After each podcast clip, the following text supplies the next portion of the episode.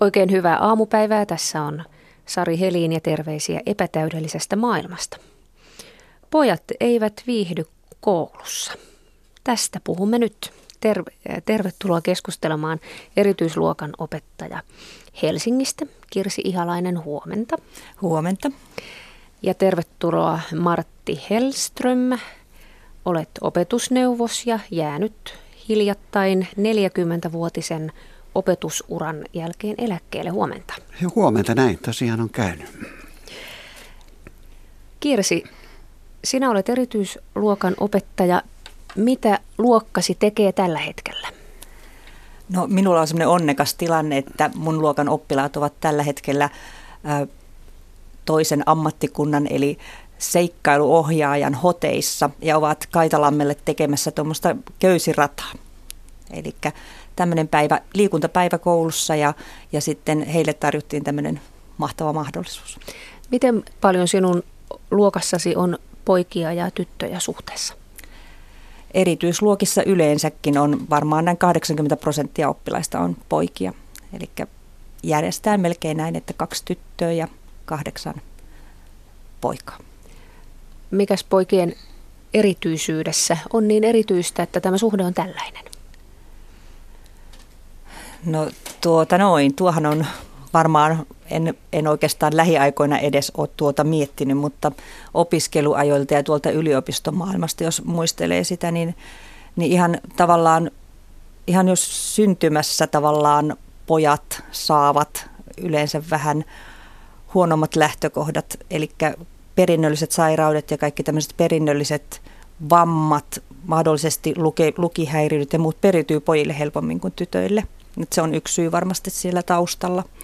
Toinen on sitten se, että, että ehkä tuo meidän koulumaailma helpommin tuota, niin tarjoaa tytöille, tytöt ehkä on hiljaisia ja heidän ongelmansa eivät ole semmoisia ekspressiivisiä ja sitten kun ne poikien ongelmat on tuommoisia ulospäin suuntautuvia näkyviä ongelmia, niin heidän, heidän erityisluokkaa siirtämisensä tapahtuu ehkä vähän nopeammin. Hyvät kuuntelijat, pojat, entiset pojat ja äidit ja isät, tervetuloa linjoille Yle Radio 1 nettietusivun kautta. Voitte lähettää kommentteja ja kysymyksiä ja vastustaa ja kannattaa täällä esitettyjä kommentteja. Niitä sitten niitä teidän hyviä kysymyksiänne täällä käsitellään hyvien keskustelijoiden kanssa. Martti Hellström, onko poikien tilanne nyt katastrofaalinen? Joo, siis osalla poikia.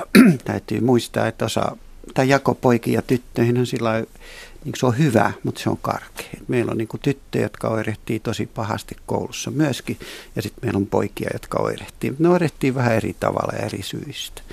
Mutta mä oon tosi huolissani, eh, koska meidän tilanne on sellainen, että ne työt, joihin tämmöiset me kahjot pojat päästiin aikoinaan, niin ne katoaa ja tota, et, et meidän pitäisi niinku oikeasti löytää sellainen ratkaisu, jolla pojat tarttuu kirjaan ja kynään ja tablettiin ja ottaa sen vastuun siitä omasta opiskelustaan, vaikka heillä on, niin kuin Kirsi sanoi, niin se ei ole ehkä, ehkä niin kuin synnynnäisistäkään syistä heille yhtä helppoa. Mutta mut me ei tulla ihan kansakuntana selviämään, jos, tota, jos ei tähän löydy ratkaisu, että miten pojat saadaan käymään kouluun. Joo, tuohon voi heti yhtyä ihan samaa mieltä. Ja jos, jos tuota, niin ehkä tuolla koulumaailmassa vähän on profiloitunut semmoiseksi pro-poika opettajaksi, niin, niin tota, mun ajatus tuosta on ihan sama, eli se, että, että eihän, ei tässä niin kuin ajatella sitä, että, heidän, että me mietitään, että koulu olisi jotenkin helpompi tuota, niin poikien käydä tai, järjestää vaan ihan sitä tulevaisuutta, että minkä kaltaiseen maailmaan pojat ryhtyvät ja minkälaisia ammatteja he löytävät. Ja jos päästään myöhemmin vielä keskustelemaan tuosta ammatteihin sijoittumista, niin se on myös yksi mun lempiaiheita. Juuri tarkistettiin väitös, väitös jossa, jossa tuli tulokseksi niin, että alaluokkalaisten poikien sosiaalinen hyvinvointi on selvästi heikompi kuin tyttöjen. Eli pojat jo lähtökohtaisesti pienestä pitäen viihtyvät huonommin koulussa. Mistä tämä voi johtua? No, mä oikeastaan pohdin tätä asiaa sillä tavalla, että et eihän koulun tarvitsisi olla kiva. Siis tämä ei ole niin se lähtökohta, että me tehdään siitä niin hauskaa tai, tai tämmöistä leikkiä. Mutta tota, ehkä meillä koko meidän koulu on ollut oikeastaan sen 3-4 tuhatta vuotta, niin se on ollut pojille hankala paikka. Silloinkin, kun ei tytöt edes käynyt koulua, ainahan poikia on pitänyt hakata ja rangaista ja niin edelleen. Jotenkin poikien luonteeseen ei, ei, ei, ei niin kuin sovi se, että niitä käsketään. Mä en, se on hankalaa pojille. Ja tota, mutta kun sitten mietitään näitä reunaehtoja, missä ollaan, että, että muutama aikuinen iso joukkoa kohti ja, ja tota, on paljon tärkeitä asioita opeteltavana, niin sitten me kipuillaan tämän kanssa. Mutta on tähän olemassa ihan mallejakin. Se semmoinen ajatus, että koulu, koulupäivän sisällä olisi semmoisia tuokioita, joissa voi niinku valita oman intohimonsa mukaan hommia ja kukoistaa. Niin sitten meillä on ollut Auroran koulussa tosi hyviä kokemuksia, että jos siellä on rokkia, mahdollisuus soittaa ja liikkua ja, ja käyttää tietokoneita ja tehdä yhdessä samasta asiasta innostuneiden kanssa hommia, niin, tota, niin siinä akut latautuu. Mutta jos se on semmoista 45 minuuttia ja sitten 15 minuuttia vapaa-aikaa ja sitten taas mennään sinne luokkaan, niin tota, pelkään, että se ei, ei se ole sopinut aikaisemmin eikä se sovi nytkään pojille kaikille pojille. Mm. Joillekin se sopii tietenkin hyvin. Mä oon ihan samaa mieltä Martti sun kanssa siitäkin, että, että oppimisympäristön muutos niin kuin sopii pojille suuremmalle osalle poikia ja varmasti tyttöjäkin oikein hyvin. Eli tavallaan kun tehdään jotakin asioita vähän muualla kuin luokkahuoneessa tai, tai jotenkin eri tavalla, eli opiskellaan koulu ulkopuolella, tehdään jotakin semmoista, joka on niin kuin tekemisissä ihan oikean elämän kanssa. Ja tästähän on yläasteella esimerkiksi joustavan perusopetuksen, jopo-opetuksen malli, niin tosi hyvä, jossa oppilaat opiskelevat eri asioita työpaikoilla ja sitten, sitten näitä tämmöisiä muitakin oppimisympäristöjä on todella paljon tarjolla. Se pulma, mikä siellä koulun sisällä tällaisessa tulee niin kuin ihan pienenkin ryhmän kanssa ja varsinkin jos ne oppilaat ovat haastavasti käyttäytyviä, on se, että, että yksittäinen ihminen, opettaja yksin ei tule lähteneeksi näihin ma- mahdollisuuksiin joita tarjotaan Helsingissäkin on vaikka kuinka paljon, vaikka mitä oppimisympäristöjä. Mutta ajatellaan, että vaikka luokaopettaja 25 oppilaan kanssa, niin se on aika mielenkiintoinen tilanne lähteä jo liikkeelle sieltä koulusta, saada se porukka pysymään kasassa ja sitten vielä sillä kun toivotaan, että, että vaikka, sanotaan, että vaikka museo tarjoaisi jonkun hyvän koulutusasian, niin sitten millä tavalla se tehdään. Sitten taas niin kuin ihan semmoinen koulun sisällinen organisoiminen tavallaan alkaa tulla ongelmaksi. Tämä poikien ongelma esiin nostaminen on sillä hirveän raikasta ja reipasta, että, että se panee meidän aivot niin kuin miettimään, mitä me voitaisiin muuttaa koulun rakenteissa. Ja yksi semmoinen asia, josta ehdin saada paljon hyviä kokemuksia, oli se, että luovutaan yhden opettajan, siis yhden aikuisen järjestelmästä. Että pannaan vaikka 56 lasta yhteen ja kaksi opettajaa. Se tilanne on ihan toisenlainen. Ja silloin myöskin, niin kun, varsinkin jos toinen on nainen ja toinen on mies, semmoistakin herkkua on ollut, niin, niin, tota, niin, niin siinä on hirveän paljon semmoisia mahdollisuuksia, jotka, jotka tota, sopii sekä tytöille että, että pojille. Mutta ihan totta, tämä yksi opettaja ei pysty lähtemään. Se on turvallisuuskysymys jo, että hmm. näin se on. Kyllä. Ja tuohon liittyy vielä sitten se, että, että tietenkin Martti otti tässä tämän puheeksi jo tavallaan tuolla fiksulla tavalla, että, että kyllä olisi hyvä, jos, jos koulussa olisi miehen malleja. Että se on yksi, joka tavallaan tekisi tavallaan koulua monessa mielessä erilaiseksi. Eli me tarvitaan sekä miehiä että naisia. Ja, ja, ja nyt mä en tarvita miehen mallilla semmoista, että joka niin kuin pitää jyr, jyrää, jyrää siellä tai pitää armeijan kaltaista kuria, koska päinvastoin melkein ajattelen sillä, että semmoisia erilaisia niin kuin ajattelevia miehiä, jotka ovat tuolla oppilaiden joukossa ja antavat niin kuin monenlaista mallia monenlaisesta tekemisestä, kokemusta vaikka esimerkiksi vaikka lukemisesta, joka on tällä hetkellä yksi, mitä paljon arvostellaan, että pojat eivät lue. Joo, se on, se on näin. Tämä ei tarkoita sitä, että huono mies olisi parempi kuin kuka tah, äh, niin kuin loistava nainen tai päinvastoin. Vaan, tota, mutta musta tuntuu, että kaikki yhteisöt, joissa on erilaisuutta, niin ne, ne, ne toimii niin kuin rikkaammin kuin se, että on niin kuin homoliittinen joko mieskulttuuri tai naiskulttuuri. Että, tota, ja sitä paitsi kun me, osa meistä liikkuu näiden tyttö- ja poikaroolien rajamaillakin, niin olisi tosi kiva, että, että koulussa olisi enemmän, enemmän niin kuin miehiä, miehiä duunissa. Mitä tuolle asialle pitäisi tehdä? Olen itsekin kuullut pojilta, että oo, miten siellä on se nimeltä mainitsematon ihana miesopettaja, joka on niin rento ja jonka kanssa puutöissä siellä, siellä tota, rokki soi ja mennä hakataan pali, palikoita yhteen. Ja sitten välillä käydään lähimetsässä, että mennään nyt katsomaan, onko ne lähtenyt ne koivut hiiren korville. Ja tätä, tätä rentoa miesopettajaa jumaloidaan. Pojat rakastavat häntä. Mitä, mitä pitäisi tehdä opettajan koulutuksessa, että, että näitä rentoja, hyviä tyyppejä, miehiä saataisiin, saataisiin mukaan? Joo, nyt se on vähän surullinen tämä tilanne, eli mieshakijoita on, vä, on niin kuin selvästi vähemmän kuin aikaisemmin.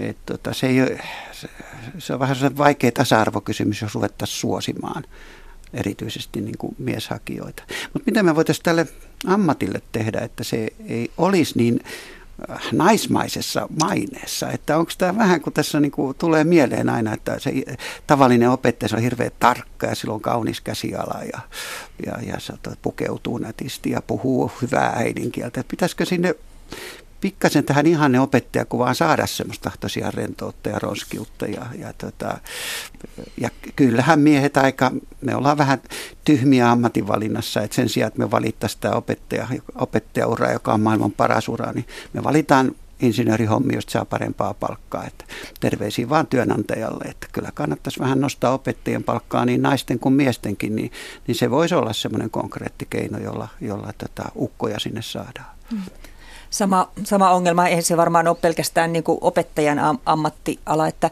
että tavallaan näihin ammatteihin, jos ajattelee sitä, että millä tavalla hakeudutaan tämmöisille naisvaltaisille aloille, niin tota, tytöt saattaa hakeutua kyllä miesvaltaisille aloille tällä hetkellä, mutta pojat ei, ei kuitenkaan vielä Suomessa hakeudu niille naisvaltaisille aloille. Oli se sitten sairaanhoitaja tai hoitotyössä tarvittaisiin varmaan myöskin miehiä ja siellä on niin kuin, eli tämmöinen en tiedä, suosit, olisiko, onko se sitten hyvä ratkaisu, että suosittaisi jossain pääsykoen menettelyssä. Joskus aikoinaan silloin, kun me ollaan varmaan ne opettajan koulutuslaitokset käyty, niin, niin tota, silloin varmaan on ollut jonkinnäköiset mieskiintiöt. Oli melkein neljäsosa tai oliko viidesosa oli varattu meille onnettomille pojille, jotka ei oltu kuuden laudaattorin mm. ylioppilaita. Mutta tosiasia on se, että kyllä näistä onnettomista pojista joistakin saattaa tulla eri, erinomaisia opettajia ja, kas, ja kaikkiin ammatteihin kasvataan, kasvataan niin kuin sen ammatin tekemisen myötä.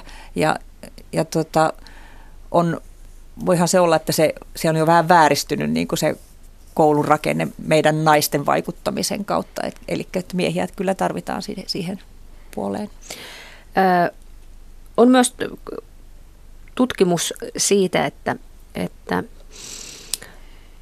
koulumotivaatio-ongelmat ja käyttäytymisvaikeudet ovat, ovat erittäin poikatyypillisiä asioita poikien koulunkäynnissä. Ja, ja meillä on poikia, joita ei oteta vakavasti, vaikka he alisuorittavat ja heidän ongelmia vähätellään. Ja sitten ovat ihan hiljaiset pojat, jotka eivät eroa tapetista e, eikä kukaan muistakaan, että semmoinen poika meillä täällä luokassa on ja sitten, sitten ovat rajusti käyttäytyvät pojat. Meillä on, meillä on erilaisia tällaisia niin sanottuja poikaongelmia. Onko näiden ratkominen mitenkään edes mahdollista? Niin, yhtä ratkaisua siihen ei varmaan ole. Että ja jos se olisi yksi, niin sitten se olisi tämä kunnioittava kohtaaminen, jossa jotkut on tosi taitavia. Eli, eli semmoinen kohtaaminen, jossa, jossa, joka, jossa välittyy tämmöinen välittäminen. Niin semmoisia mä oon nähnyt opettajia. Niissä on semmoista keijukaispölyä, että, tota, että kun tämmöinen opettaja on se nainen tai mies tulee luokkaan, niin siellä niin kuin kaikkien ryhti paranee. Että ne, ne ei ole silleen synkkiä opettajina, vaan ne on semmoisia energiaa tuovia. Että, tota, se ehkä vaatisi vähän semmoista väljyyttä tähän koulunpitoon. Ja, ja tota, että jos niin tiukat, että ei opettajat ottaisi niin tiukasti sitä tavoitetta, että kaikki asiat pitää käydä läpi. Että voitaisiin mm. ihan hyvin niin kuin, aina välillä pysähtyy miettimään, miten me voidaan ja miten juuri sinä voit ja, ja, ja mitä kivaa me voitaisiin tehdä tänään, että, että meillä olisi hyvä päivä. Että, on pikkasen ehkä vähän liekova vauhtisia koulussa. Näin varmasti on. Ja, ja ehkä jos ajattelee niin kuin sitä semmoisen yksilön kannalta, niin tavallaan siihen liittyy jo, jollakin tavalla sen lapsen luottamuksen saavuttaminen ja mitä hankalampia ne koulukokemukset on jollakin nuorella ollut. Itse opetan tällä hetkellä niin kuin noin 16-17-vuotiaita poikia pääasiassa, niin, niin tavallaan sen luottamuksen saavuttaminen kestää kauan aikaa. Eli että et usein niin kuin joku yläasteaikakaan ei riitä siihen. Ja sitten kun meillä on se aineenopettajajärjestelmä yläasteella, niin voi olla, että, että, että sieltä koko koulusta ei löydy semmoista ihmistä, johon tämä nuori sen yläasteaikana pystyisi luottamaan, tai joka olisi niin kuin semmoinen, joka jo, jollain tavalla edes ymmärtäisi häntä tai kannustaisi niin kuin jollain positiivisella tuota, niin palautteella sen kouluuran aikana. Ja et ajattelen, että semmoisilla, oli se sitten kuinka räiskyvä ja rähisevä kaveri tahansa tai sitten semmoinen vetäytyvä, niin on aika yksinäinen se kolmen vuoden yläasteen koulupolku. Ja sitten, että millä tavalla, minkälaiset valmiudet sitten semmoisesta lähtökohdasta saa johonkin toisen asteen koulutukseen tai, tai oman ammatin hankkimiseen. Itteni ehkä tämmöinen huolestuttaa kaikista eniten. Joo, tuo on tärkeä pointti, että yläkoulussa tosiaan vaihtuu opettajat niin nopeasti, että, että me, siellä ei semmoista entistä luokanvalvojajärjestelmää, jos luokanvalvoja oikeasti niin kuin kohtasi näitä oppilaita viikoittain ja oli luokanvalvojan tunnit säännöllisesti, niin niitä ei taida enää olla. Ja semmoista tarvittaisiin. Ja sitten luokanvalvojaksi pitäisi valita niin kuin hyvät tyypit. Mm. Että tota, ne ei, se ei saisi olla sellainen rasittava lisätehtävä, joka tulee vuorollaan jokaiselle. Kaikista ei ole kantaan varmaan murrosikäisistä niin kuin samalla tavalla sitä vastuuta. Se olisi minusta hyvä no, juttu. Ky- ajattelen kyllä, että kyllähän opettajilta vaaditaan tällä hetkellä, eli, eli aineopettajat, jotka tulee yläaste, yläasteelle töihin, ovat hämmästyneitä ja järkyttyneitä siitä koulutuksen jälkeen. Ovat hämmästyneitä ja järkyttyneitä siitä, että heiltä yhtäkkiä vaaditaankin juuri näitä ohjaamistaitoja ja niin paljon sitä vanhempien kanssa tehtävää yhteistyötä ja niin paljon esimerkiksi vaikka samanaikaisopetusta, erityisopettajan kanssa tehtävää yhteistyötä. Eli tämäkin on ihan selvästi semmoinen niin jo koulutuksen niin rakenteisiin vaikuttaminen ja siellä koulun sisällä varmasti monet koulut ovat huoksanneet ja huomanneet muuttaa niin kuin sitä omaa systeeminsä niin, että siellä on niin kuin vähän enempistä huolenpitoa ja pidetään niin kuin vähän tarkemmin hyppysissä oppilaita. Esimerkiksi tämä kolmiportainen, erityin, kolmiportainen tuki, eli erityinen, yleinen ja tuki ja tehostettu tuki, niin, niin sekin vaatii jo semmoista, että niitä oppilaita seurataan vähän tarkemmin. Mutta tota, vielä se ei kuitenkaan ole ihan tämmöinen niin automaatti, mutta eh, ehkä uusi opetussuunnitelma antaisi siihen suuntaan jo mahdollisuuksia. Niin, toivotaan. Siellä on kuitenkin nyt mahdollisuuksia. Siellä on niin kuin ikkuna on auki monelle muutokselle, jos, tätä, jos sitä halutaan ja jaksetaan koulussa ottaa, ottaa sieltä se niin kuin perusjuttu, jota, joka muuttuu. Mutta se on niin täynnä myöskin tekstiä, että yhtä hyvin voidaan uupua siihen tekstin lukemiseen. Ja sitten toinen, mikä siinä uuvuttaa tällä hetkellä on niin kuin lähtökohtaisesti on se, että koulutuksen rahoja varmasti ei ainakaan lisätä. Vai, Joo, ja, ja, ja tota, niin, nämä kaksi pulmaa, eli uusi opetussuunnitelma, niin kuin mahtava ideologinen tausta siellä alla ja sitten, sitten tuota, niin mahdolliset leikkaukset, jotka koulutukseen kohdistuu, niin se yhtälö ei oikein toimi. Kuuntelijat ovat olleet aktiivisia. Minulla on käsi täynnä täyskäsi hyviä kommentteja, josta otetaan täältä ensimmäinen kommentti. Nuori Ope kommentoi tällä tavalla, että niin kauan kuin päivitellään, miten koulu ei sovi raisuille pojille, vaan suosii kilttejä tyttöjä, unohdetaan puolet ongelmasta. Meidän yhteiskuntamme näkee lukemisen ja opiskelun naismaisena ja poikia kasvatetaan miehiksi, äänekkäiksi, raisuiksi. Siihen ei keskittynyt opiskelu ja lukeminen sovi. Miten tätä kommentoitte? Niin, näin on. Näin on. Kyllä tämä kulttuuri on on sellainen, että pojat pelaa lätkää ja, ja tota, keulii mopolla ja niin edelleen. Että se, se, on, se on ihan totta. Olen samaa mieltä, mutta minkä sille teet? Näin pojan, pojan äitinä ja poikia kasvattaneena sanoisin myös sen, että vaikka sitä poikaa kuinka yrittäisi ohjata Barbien maailmaan, niin se on kyllä se ollut nolla vuodesta lähtien se mopo paljon kiinnostavampi. Ei sille voi mitään. Hmm. Niin.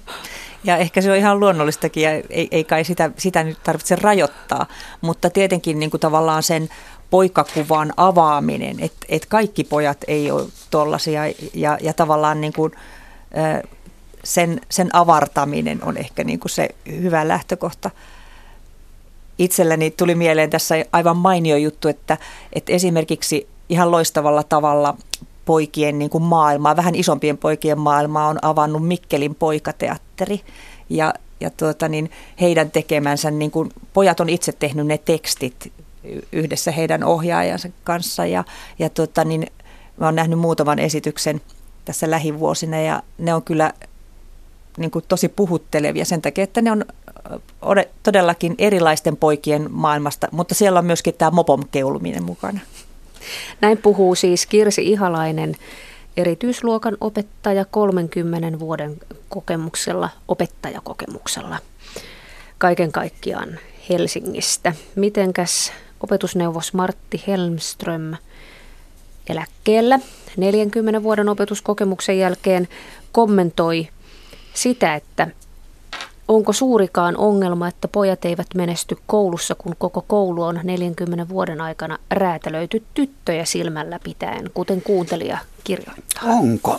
Mä en oikein ole nyt varma siitä, että koulu olisi jotenkin erityisesti tarkoituksella ja tavoitteellisesti tehty tytöille sopivaksi. Se on fakta, että opettajat oli alun alkaen kaikki miehiä ja oppilaat oli kaikki poikia ja sitten kouluun on sadan vuoden aikana tullut naisopettajia ja niin kuin todettiin, että nyt enemmistö on naisia totta kai naiset tuo niin kuin oman tapansa toimia sinne ja kun tytöt on tullut mukaan, niin, niin totta kai naisopettajan on helpompi ymmärtää, ymmärtää, olettaisin, että on helpompi ymmärtää usein tyttöjä kuin, kuin poikia. Mutta että tietoisesti olisi jotenkin tehty tytöille koulu, niin Enpä usko. Ja hei, se suuri ongelmahan on se, että tuota niin, jatkossa koulun jälkeenkin pitäisi selvitä jotenkin. Eli kyllä pojat tarvitsevat ne valmiudet sieltä koulusta ihan samalla tavalla kuin tytöt. Eli et eihän koulussa olla vain koulun vuoksi ja siitä, että kuinka siellä pärjätään, vaan idea on kuitenkin pärjätä tulevaisuudessa, pärjätä ammateissa, pärjätä, löytää oma työpaikka. Ja tällä hetkellä, jos katsoo niitä ihmisiä, jotka oikeasti vähän huonommin pärjää sitten aikuisena tai nuorena aikuisena, niin ne huonommin pärjäävät on valitettavasti miehiä. Ja, ja tota, ehkä niin kuin se, koko se mies näkökulman siinä, siinä mielessä sen niin kuin pitäminen esillä ja myöskin kouluaikana jo niin on tärkeää.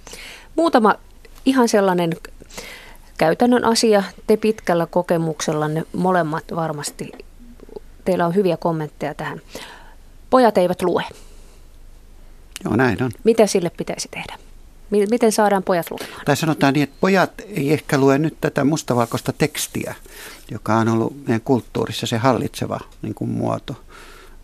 Mutta nythän pojat lukee sen sijaan kyllä niin kuin kuvia elokuvia ja niin edelleen. Että e, uudessa opsissakin puhutaan tämmöisestä aika laajasta niin kuin lukukäsitteestä, joka, joka tarkoittaa todellakin liikkeen ja äänien ja niin edelleen lukutaitoa. Että, tota, et veikkaankin, että tämmöinen pelkkä niin tekstin lukeminen, niin, niin, niin ei se enää varmaan ole se keskeisen, keskeisin oppimisen muoto 20 vuoden kuluttua. Mm.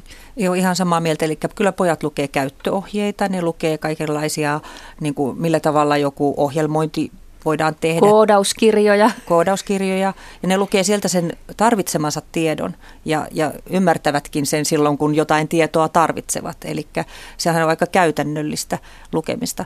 Lähettävät tekstiviestejä, lukevat puhelimelta uutisia tai tämmöistä, mutta että ehkä siis tämmöinen kirjallisuuden lukeminen, he eivät lue siinä perinteisessä mielessä niin kuin romaaneja, kirjoja. Mutta tämäkin voisi olla esimerkiksi sellainen asia, joka jos, jos koulussa niin kuin esimerkiksi olisi aikuisia työskentelemässä muita ammattiryhmiä, koulunkäyntiavustajia, sosiaalityöntekijän, sosiaaliohjaajia, nuorisotyöntekijöitä, joilla olisi niin kuin tavallaan mahdollisuus keskustella joistakin asioista heidän kanssa.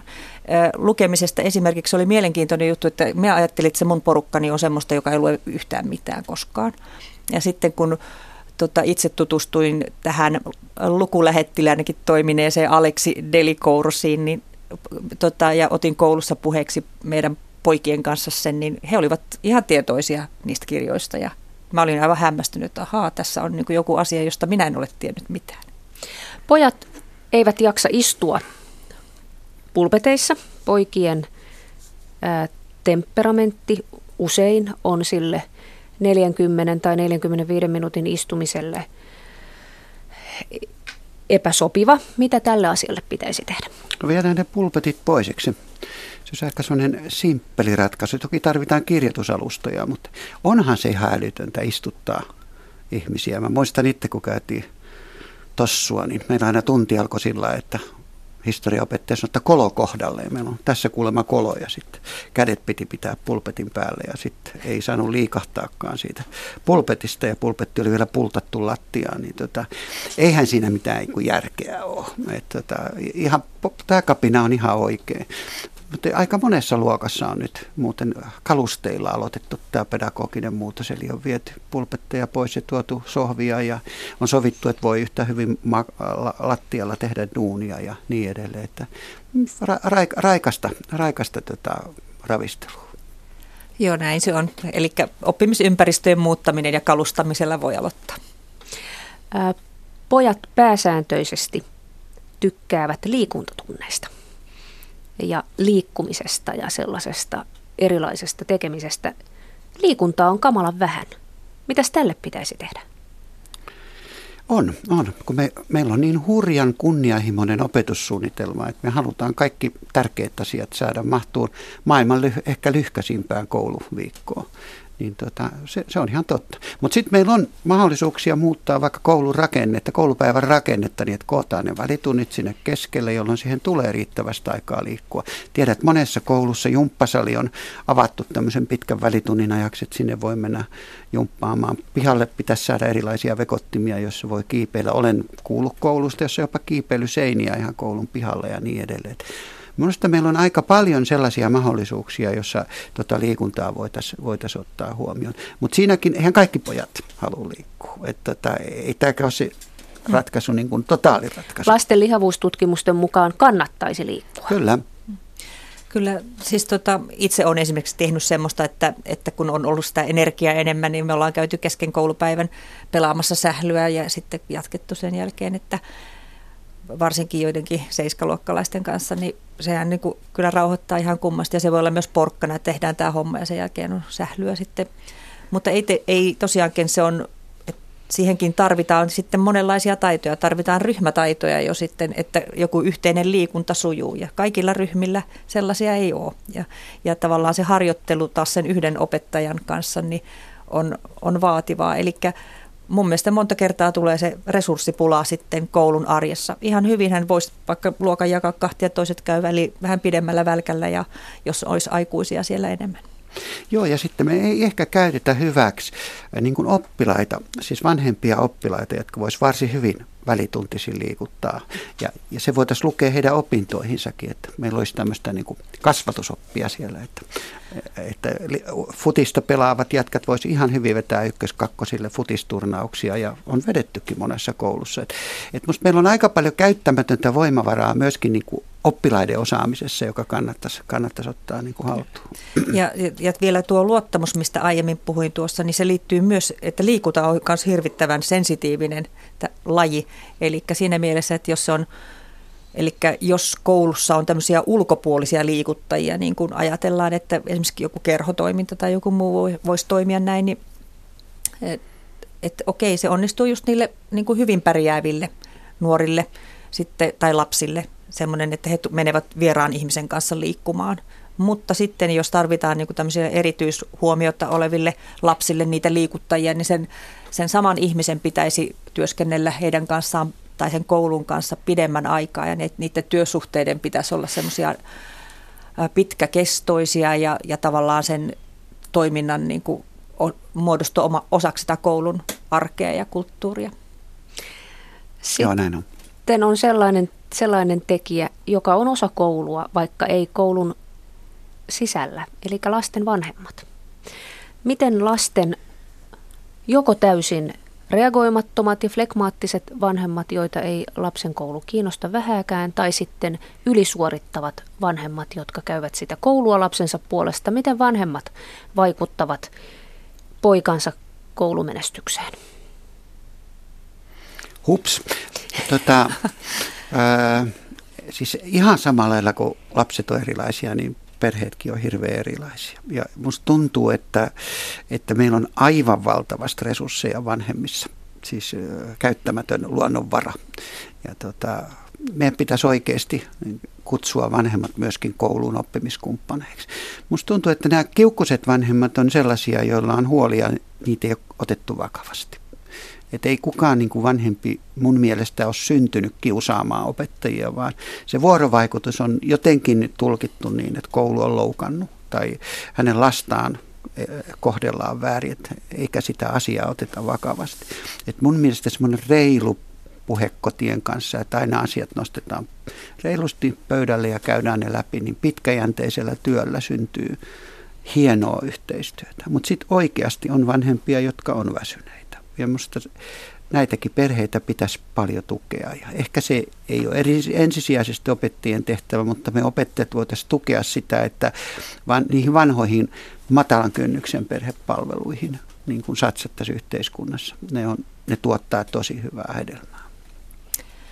Joo, ajattelen näin, että, että itselläni tosiaan kun siellä erityisluokissa kokemus, kokemus on niin aika paljon yksinhuoltaja-äideistä, jotka yrittävät aivan järkyttävästi tehdä oman lapsensa eteen. Niin tota, jotenkin, jotenkin näkee senkin, että no ensinnäkin ajattelen, että ne on niin kuin mun tärkein yhteistyökumppani, että, että jos mä en pärjää niin kuin sen lapsen vanhempien kanssa, niin siitä hommasta ei tule yhtään mitään. Ja tota, eikä välttämättä, että vaikka kuinka, että se luottamus opettajan pitää saavuttaa niin kuin ensinnäkin siihen lapseen, mutta sen lisäksi yhtä tärkeää on saada se luottamus sinne, sinne aikuiseen, että, että kuitenkin ö, joka tapauksessa yritetään tehdä jokaisen, jokaisen niiden nuoren kanssa niin kuin se, mitä pystytään. Ja tota, et monta kertaa äidit ovat varmasti niin kuin ainakin yhtä huolissaan siitä nuoresta kuin opettajatkin. Ja tuota, voi olla, että kaikki konstit ei riitä. Ja se, sen takia ne yhteistyöt, suhde niin on aika pitkä ja, ja tuota, niin kaikenlaista täytyy kokeilla sen, aik- sen aikana. Ja tuota, kaikki ei mene hyvin ja sekin voi todeta, että hei, tämä ei nyt onnistu, niin sitten kokeillaan jotain toista, toista asiaa. Pitkä suhde. Ja tuota, siis it, itse ajattelen kuitenkin, että vanhempien kanssa yhteistyö on, on ollut niin kuin ehkä tämän työn rikkaus ja tota, on, on siinä haasteitakin, mutta että sehän on tosi palkitsevaa myöskin, jos sitä saa asiat sujumaan. Ja sitten, sitten lähetellään niitä Vilma-viestejä. Se on ainakin Suomen koulussa varmaan eniten, eniten käytetty tämmöinen sähköinen kommunikaation väline, tämä Vilma-viestintä, jossa sitten – voi kertoa, että se lapsi istui väärinpäin siellä, siellä, no siellä, niin. siellä, siellä pulpetissa. Tästä on hyvin erilaisia mielipiteitä. Jotkut vanhemmat ovat aivan täysin loppu niiden Vilma-viestien kanssa ja jotkut taas sanovat, että, että tota, ei sieltä koskaan tule mitään. Mitä sille Vilmalle pitäisi tehdä? No joo, se, se on tullut johonkin tarpeeseen. Ja tota, mutta mä luulen, että vaikka sitä on nyt teknisesti uudistettu, niin, niin se on kuitenkin niin kuin digitaalista maailmaa ajatellen aika kivikautinen järjestelmä. Et, et mä, en, mä en tykkää siitä, että siitä tulee rikosrekisteri tai, tai ja sitten kun monta vuotta ne säilyy ne viestit, siellä nyt on kauhea lukea. Mutta sen sijaan se voisi, ne täytyisi kehittää semmoinen järjestelmä, jossa tietoa koulusta tulee ja mitä, mitä täällä tapahtuu. Ja, ja tota, sitten jos on ongelmia, niin mun mielestä ongelmia ei pidä käsitellä ei missään tapauksessa tuollaisen Vilman kautta, vaan kutsutaan vanhemmat kouluja ja kerrotaan, että hei nyt me ollaan vähän huolissa, ootko sinäkin. Että niin kuin kasvokkain käydään tällaiset keskustelut. Sen sijaan se voi olla ihan hyvä, että jos siellä on, jos vanhempien kanssa sovitaan, että kokeet ilmoitetaan ja, ja retket ilmoitetaan sitä kautta. Että jos se on ok vanhemmille, että, että, että tehdään näin, niin tehdään näin, mutta on paljon muitakin mahdollisuuksia. Luokan omat blogit tai tai tota, koulun nettisivut tai, tai muut, jossa voidaan niin kuin ihan samalla tavalla näitä asioita hoitaa. Mä itse ajattelen tuosta Vilmasta niin kuin paljon positiivisemmin ja ajattelen sitä myöskin niin kuin opettajan oikeuksien ja laillisuuden kannalta. Eli siis sen kautta on tullut sellainen asia, että, että pidetään aika tarkasti huolta siitä, että milloin oppilas on koulussa ja milloin ei. Ja siis tieto tulee vanhemmille reaaliajassa. Ja tuota, niin silloin tämmöiset asiat, niin kuin, että oliko se siellä vai ei, on jäänyt kokonaan aika vähälle.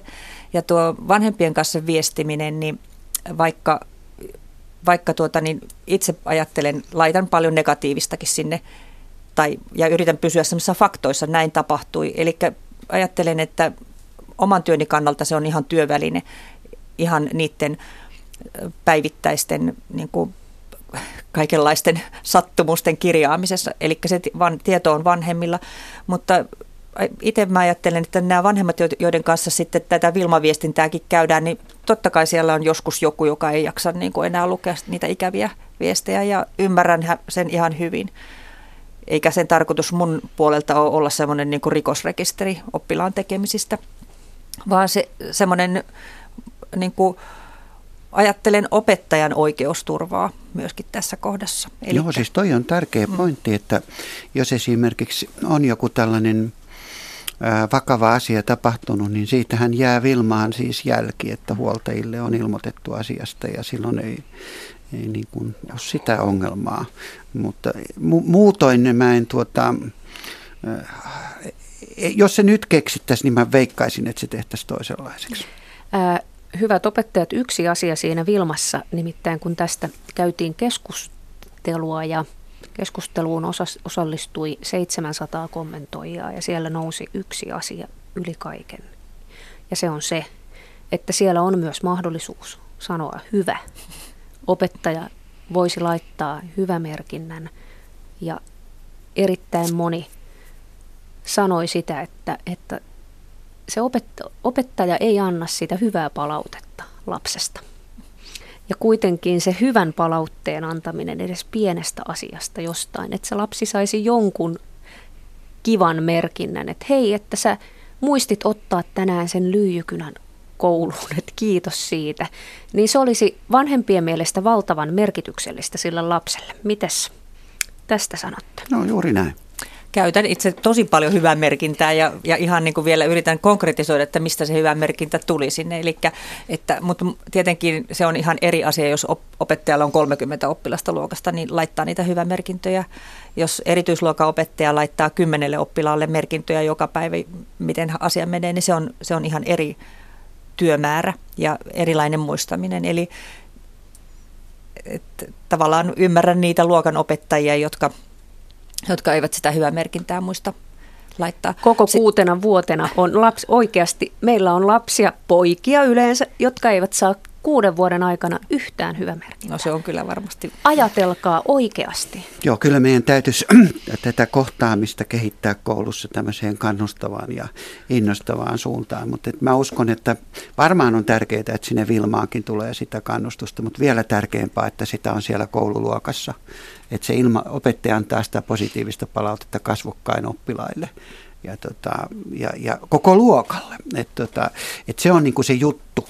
Et mä, mä hirveästi niinku ymmärrän sitä, että, että tota, opettajilta toivotaan paljon enemmän kuin mihin heidän niin kuin työaikansa riittää. Ja siihen minusta ratkaisuna olisi semmoinen, että, että me ehkä vähennettäisiin vähän opettajien opetusvelvollisuutta ja me voitaisiin antaa työaikaa siihen, että ihan oikeasti voidaan edellyttääkin, että istut koneella ja laitat, laitat tota, niitä, niitä viestejä. Se on, se on tosi kurja tämä opettajan työaikajärjestelmä tällä hetkellä ja, ja tota, se ei ole opettajien vika.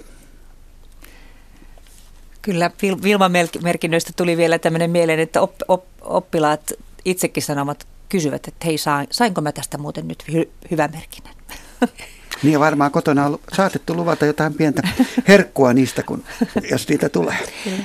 Positiivisen palautteen voimahan on, se on mittaamaton. Juuri näin. Mutta ne pojat sitten, meidän suomalaiset poikamme, jotka tarpuvat alaasteen ja yläasteen ja ovat sitten sen jälkeen tumput suorina ja pitäisi löytää ammatti. Minun mielestäni tästäkin täytyy, täytyy keskustella, että miten, miten meidän poikamme suoriutuvat elämään tällaisessa tilanteessa, että jo koulussa ei viihdytä. Et jos lähtee kuuntelemaan sitä keskustelua, että kansainvälisesti käydään koulun uudistuksen tiimoilta, niin, niin siellä ehkä ei ajatella niin, että poikien pitää kauheasti muuttua tai, tai tyttöjen pitää muuttua, vaan että meidän pitäisi fiksata eh, ne koulussa tehtävät, oppimistehtävät sellaisiksi, että ne sisältää sellaisia elementtejä, että sekä tytöt että pojat voi niissä kukoista. Ja yksi sellainen asia on valinnaisuus. Siellä täytyisi olla asioita, voi valita vaikeustasoa tai kiinnostuksen mukaan. Siellä täytyy olla semmoista, että tehdään yhdessä. Tämä on pojille niin kuin tosi vaikeaa, että myöskin pidetään huolta heikommista, mutta että oikeasti maailmalla on nyt syntymässä musta tosi hieno semmoinen yhteistoiminnallinen pedagogiikka, joka, joka voisi olla se avain, että kaikkien osaamistaso nousee ja sitten myöskin erot heikompien ja, ja niin kuin parhaampien välillä niin kuin supistus. Meidän pitäisi olla vastuu jokaisesta. Et nyt pikkasen mennään ehkä semmoisen keskitasoisen oppilaan ehdoilla ja meillä ehkä menetetään sekä niin kuin kärjet että sitten ne, joilla on heikoimmat edellytykset. Et pedagogiikkaan mä uskon, että et, et, et yksi ratkaisu myös poikien hy, hyvinvointiin on se, että me muutetaan sitä, mitä koulussa tehdään. Että se, et se metodit muuttuu semmoisiksi, että toiminnallisesti tekevät voivat valita sen, ja jos joku haluaa tehdä runoja tai tehdä palettiesityksen, niin hän tekee sen sillä lailla. Mutta oleellista on se, että vaatimustaso pidetään tarpeeksi korkeana. Se on niin kuin Suomen selviämisen edellytys, että nyt pojat jotenkin pääsee luistamaan, luistamaan koulussa. Se, mikä, mitä itse ajattelen tästä ammatteihin siirtymisestä ja koulutukseen hakeutumisesta vaikka lukioon tai sitten jos valitsee ammatillisen puolen, niin Tuossa yläasteen loppumisvaiheessa pojat kypsyy tosi eritahtisesti. Eli siellä on niinku semmoisia, jotka on ihan kakaroita vielä ja va- vaatisi niinku tuollaista ihan ala-astekaltaista luokanopettajameininkiä ja, ja tuota niin, kypsymisaikaa. Ja tuota niin, tämä meidän koulun rakenne ei tue niin kuin tätä eritahtisuutta tällä hetkellä yhtään. Eli yksi esimerkki on siitä, että oppivelvollisuus päättyy silloin 17 vuoden iässä ja kaikki eivät vielä 17-vuotiaina ole valmiita lähtemään päättämään siitä, että menevätkö lukioon vai ammatilliseen koulutukseen. Ja sitten tämmöisestä kokemuksista niin kuin siitä, että mihinkä hakeutuu, mitä, mitä tekisi niin kuin isona, niin tota, meillä on, on olemassa niin kuin TET-jaksot, mutta tietenkin mitä haastavampaa se koulunkäynti on ollut, niin sen haastavampaa yleensä se työelämään tutustumisjaksokin sitten siellä yläasteella on. Ja se ainut kokemus, ainoa ammatti, mitä, mitä tuota niin, yläasteikäiset sitten näkee, niin on opettajan ammatti ja sitten ehkä vanhempien kautta jonkun toisen ammatin, mutta sitten koulunkäyntiavusta ehkä jonkun nuoriso-ohjaajan. Ja se, siis niin kuin, tavallaan heillä ei ole minkäännäköistä käsitystä siitä, että mitä ne ammatit siellä koulun ulkopuolella on. Näissä TET-jaksoissa niin semmoinen epäonnistumisen riski oppilaille, joilla on paljon niin kuin sosiaalisten taitojen puutteita tai vaikka kognitiivisten taitojenkin puutteita, niin, niin on aika suuri ja se TET-jakso menee pieleen. No sitten siitä tulee semmoinen, että ei, no eihän mä osaa mitään. Eli tavallaan se niin kuin vielä lisää sitä, sitä epäonnistumisen kierrettä, jos, eli tavallaan näissä työelämäkokemuksissa ja niissä kontakteissa, että missä käydään, vaikka tutustumiskäynneille, niin siinäkin niin kuin tavallaan semmoinen henkilökohtainen ohjaaminen ja se, että joku oikeasti opettaa sulle siellä työmaalla, mitä, mitä täällä nyt tehdään, miten täällä toimitaan, niin mä ajattelen, että se voisi olla yksi sellainen ratkaisu, että miten, millä tavalla jotakin intressiä löytyisi sieltä, että mitä voisi isona tehdä.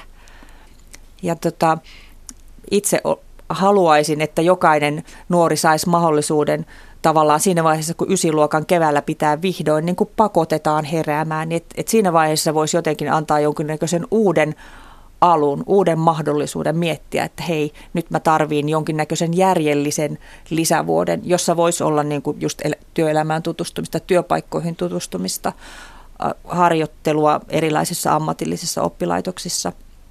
Ja sitten sitä ei kuitenkaan pidettäisi niin kuin luusereitten hommana, koska monta kertaa tällä hetkellä nuoret pitää tavallaan sitä, että jos oppilas menee johonkin valmentavalle tuota, niin valmentavaan koulutukseen tai kymppiluokalle, niin se, ne, sinne menee vain sellaiset, jo, joilla on, jotka on niin kuin luusereita, vaikka oikeasti se ei ole niin kuin aika monen kypsymisen kannalta olisi tosi tarpeellinen. Tosi viisaasti puhuttu. Se, mistä mä oon huolissani, on se, että nyt tämmöiset niin kuin perinteiset helpot ammatit, niin ne, ne niin kuin katoo kovaa vauhtia. Esimerkiksi on kauhulla katsellen, mitä myyjille niin kuin tapahtuu. Meillä on 100 000 myyjää. On ollut hieno ammatti siis osata, osata auttaa asiakasta tekemään valintoja. Kaikki pyyhitään pois. Ja tota, ei he, tälle, tälle niin kuin osaamiselle, että ei, ei ole enää sitten, ei nämä, nämä, nämä ihmiset pitäisi opetella aivan toisenlainen osaaminen. Ja nyt tämä työpaikkoihin tutustuminen on hirveän vaikeaa, koska nämä työt katoaa. Niin. Eli nyt meidän pitäisi niin kuin uskaltaa katsoa eteenpäin 2-30 vuotta, että et, et mitkä on ne perusjutut, joita, joiden, joiden varaa tulevaisuuden ammatit rakentuu. Ja ne on aika lailla sellaisia, että, että joita, joita kuvataan poikamaisiksi, eli tämmöistä rohkeutta ja hulluutta ja luovuutta ja, ja tota, itsensä alttiiksi panemista ja, ja tosiaan tämmöistä kalliokiipeilyä ja, ja niin edelleen. Että tämmöinen tunnollinen työ ja muistaminen ja, ja kuvien värittäminen ääriviivoja pitkin, niin se on mennyttä aikaa.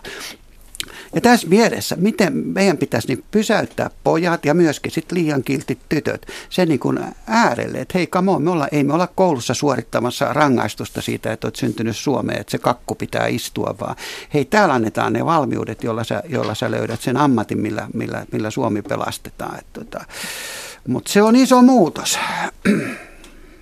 Meillähän on valtavan hieno pisamenestys. Miten meillä voi olla valtavan hieno, hieno pisamenestys ja ja pojat, jotka eivät suunnilleen osaa lukea. Minä en oikein tajua tätä. Olisiko yksi selitys sellainen, että muualla on vielä huonommat koulut? Ja, ja, ja tota, kun ajatellaan, että se on siis joukkomuotoinen koulu, jossa pitää tietyissä, tietyissä niin kuin raameissa toimia, niin mä väittäisin, että tämä suomalainen koulujärjestelmä on niin kuin yksi parhaista ratkaisee tätä vaikeaa ongelmaa pienillä rahoilla pitää saada mahdollisimman hyvää tulosta. Sitten jos me mennään katsomaan jotakin Singaporen tai Aasian kouluja, niin siellähän käydään koulua siis 24 tuntia vuorokaudessa ja seitsemän päivää viikossa. Okei, ei se ihme ole sitten, että jos sieltä tulee niin kuin parempia tuloksia, mutta että ei mun mielestä meidän sinne suuntaan niin kuin missään tapauksessa kannata mennä. Mutta koulu on niin kuin koulu. Se kilpailee niin kuin omassa sarjassaan instituutioita ja valitettavasti se nykymallissa niin ei tuota sitä mielihyvää, minkä se voisi tuottaa. Ja tiedetään, että varmaan meillä on luokkia ja kouluja, joissa oppilaat kokee enemmän mielihyvää kuin keskimäärin ja niistä kannattaisi ottaa mallia. Miten, miten, tuota, miten Kirsi Ihalainen kommentoit tätä suomalaista PISA-menestystä? no. kun katsot sitä sieltä omasta erityisluokan opettajan työstäsi? No en mä tiedä, osaanko mä sieltä katsoa sitä, mutta pahoin pelkään, että seuraavat PISA-tulokset eivät ole enää niin, taikka siis olen melkein varma, että se, seuraavat PISA-tulokset eivät tule ole, olemaankaan enää samanlaiset kuin ne aiemmat. Eli meillä on niin kuin tosi nopeasti tapahtunut sellaisia muutoksia, jotka, jotka tuota niin, eivät silloin tämän meidän PISA-huuman mittausten tulos, tulosten kanssa niin kuin enää yhteiskunnassa on tapahtunut monta asiaa. Esimerkiksi sellainen asia, että yksi merkittävä, mitä mietittiin siinä edellisessä PISA-tuloksissa, oli se, että koko kansakunta oli aika yhtenäinen tämmöisen tiedonjaon ja lehtien lukemisen suhteen. Ajateltiin, että ihmisillä oli niin kuin tämmöinen samanlainen kulttuuri tuota niin, kodeissa ja oli sellainen tapa, että Suomessa luetaan sanomalehtiä ja ajateltiin, että se on yksi selittävä tekijä siellä PISA-tuloksissa. No nyt tällä hetkellä sehän on aivan romuttunut. Kukaan ei enää tilaa niin kuin lehtiä. Jokainen lukee ihan omaansa ja valitsee sen kanavan, miltä, miltä informaatio ja tieto hänen luokseen tulee. Eli tavallaan se on pirstaloitunut tämä meidän tiedon, tiedon tuleminen ja se, se on esimerkiksi yksi semmoinen, joka muuttaa maailmaa. Joo, ja totta, mutta ollaan me edelleen siis Länsi-Euroopan ykkönen. Se, mutta äh, Jarkko Hautamäki on minusta kiinnittänyt huomiota, kun hän on analysoinut näitä PISA-tuloksia, että, että ja esittänyt aika semmoisen keljun selityksen niille. Ja se keljuselitys on se, että kun Suomessa jaetaan se PISA-kyselylomake, niin suomalaiset on tähän asti tosissaan täyttänyt sen että ne, on, ne ei ole feikannut. Mutta että muissa maissa niin kuin, ne ei viitti tehdä sitä, kun ei se ole normaali koe, eikä siitä oteta huomioon niin kuin arvosteluissa. Ja tota, nyt näyttää siltä, että suomalaiset pojat ei enää täytä tosissaan. Eli, eli tota, jotenkin tämä kurja sanoo, että se olisikin tämmöinen tämä selitys, mutta se voi olla. Toinen asia on se, että jotenkin pojat on menettämässä uskon koulun niin kuin vaikuttavuuteen heidän elämänsä niin kuin onnellisuuden takaajana. Ja, ja yhä useampi isä ja isoveli on työttömänä ja ruvetaan näkemään, että ainut tapa tulla rikkaaksi on pelata lätkää tai mennä johonkin julkiseksi tai, tai jotakin muuta. Et koulu ei anna niitä, niitä eväitä. Se on pelottava, jos näin on. Enkä mä anna kiitosta myöskään niille kunnille, jotka lomauttaa opettajia ja antaa sijaiskieltoja. Et se romuttaa moraalin ihan täysin. Näin on. Tuosta oikeastaan voisi ajatella semmoisen, että, että, että vielä niin kuin peräisin sitä, että oikeasti näille vielä, niin kuin jos ajatellaan sitä syvempää semmoista niin kuin ymmärrystä siitä, että, että mihinkä koulu pyrkii ja mitä koululla tehdään ja muuta, niin siihen ei tosiaankaan mahdu tämmöiset pätkätyöläiset, ei, ei sit millään ammattialalla. Ja ajattelen, että koulunkäyntiohjaajien ja, ja heidänkin niin kuin tavallaan kouluttaminen ja se syvempi ymmärrys siitä, että mitä tässä tehdään ja mihinkä pyritään, niin on, on ihan tärkeää. Eli ihan pystymetsästä näihin ammatteihin ei kannata ihmisiä ottaa. Joo, näin Loppuun vielä kuuntelijakommentti, että meidänkin pojat menestyvät erinomaisesti korkeakouluissa, kunhan vain onnistuivat välttämään perusopetuksen karikkoisuuden. Opet eivät tunne poikien maailmaa. Niin, niin kyllä, tota, se, on, se on aika raju tällä hetkellä se, kun katselee näitä keuluvia poikia. Että, että kyllä sitä kannattaisi vähän tutkailla enemmän. Niin, kyllä me varmaan tunnetaan poikien maailmaa. Eihän, ei opettaja ole mikään semmoinen, joka on niin irrallaan elämästä, että, että opettajat on äit, poikien äitejä ja isiä ja, ja tota, niin ihan samalla tavalla, samassa asemassa kuin muutkin. Mutta tota, se, että millä tavalla avattaisiin sitä, että miten moninaista se poikien elämä ja oleminen on ja mitä kaikkea siihen mahtuu, niin sellaista keskustelua toivoisin enemmän. Vielä loppuun, mistä sinun poikasi siellä luokassa ovat kiinnostuneita tällä hetkellä? Millä saat heidät syttymään? No tota, kyllähän tulevaisuus kiinnostaa kuitenkin joka tapauksessa. Eli, eli e, jonkinnäköinen, tällä hetkellä on menossa pääsykokeita ja haastatteluja toisen asteen kouluihin ja, ja tuota niin, loppujen lopuksi jokaista kiinnostaa varmaan se, että mitä minulle tapahtuu ensi vuonna, eli se tulevaisuus kiinnostaa. Ja minkä tekeminen heidät sytyttää? No mä ajattelen, että heitä, heidät sytyttää kuitenkin tällä hetkellä yhdessä tekeminen, jossa ollaan ryhmässä, eli porukassa tehdään jotakin asiaa. Esimerkiksi vaikka siellä Kaitalammella tällä hetkellä seikkailuohjaajan kanssa köysiradan tekeminen ja, ja sitten siitä niiden onnistumiskokemusten saaminen ja myöskin sen vähän sen vaaran tunteen kokeminen ja siitä selviäminen. Kiitoksia tästä keskustelusta Kirsi Ihalainen, erityisluokan opettaja ja Martti Helmström, opetusneuvos. Kiitos.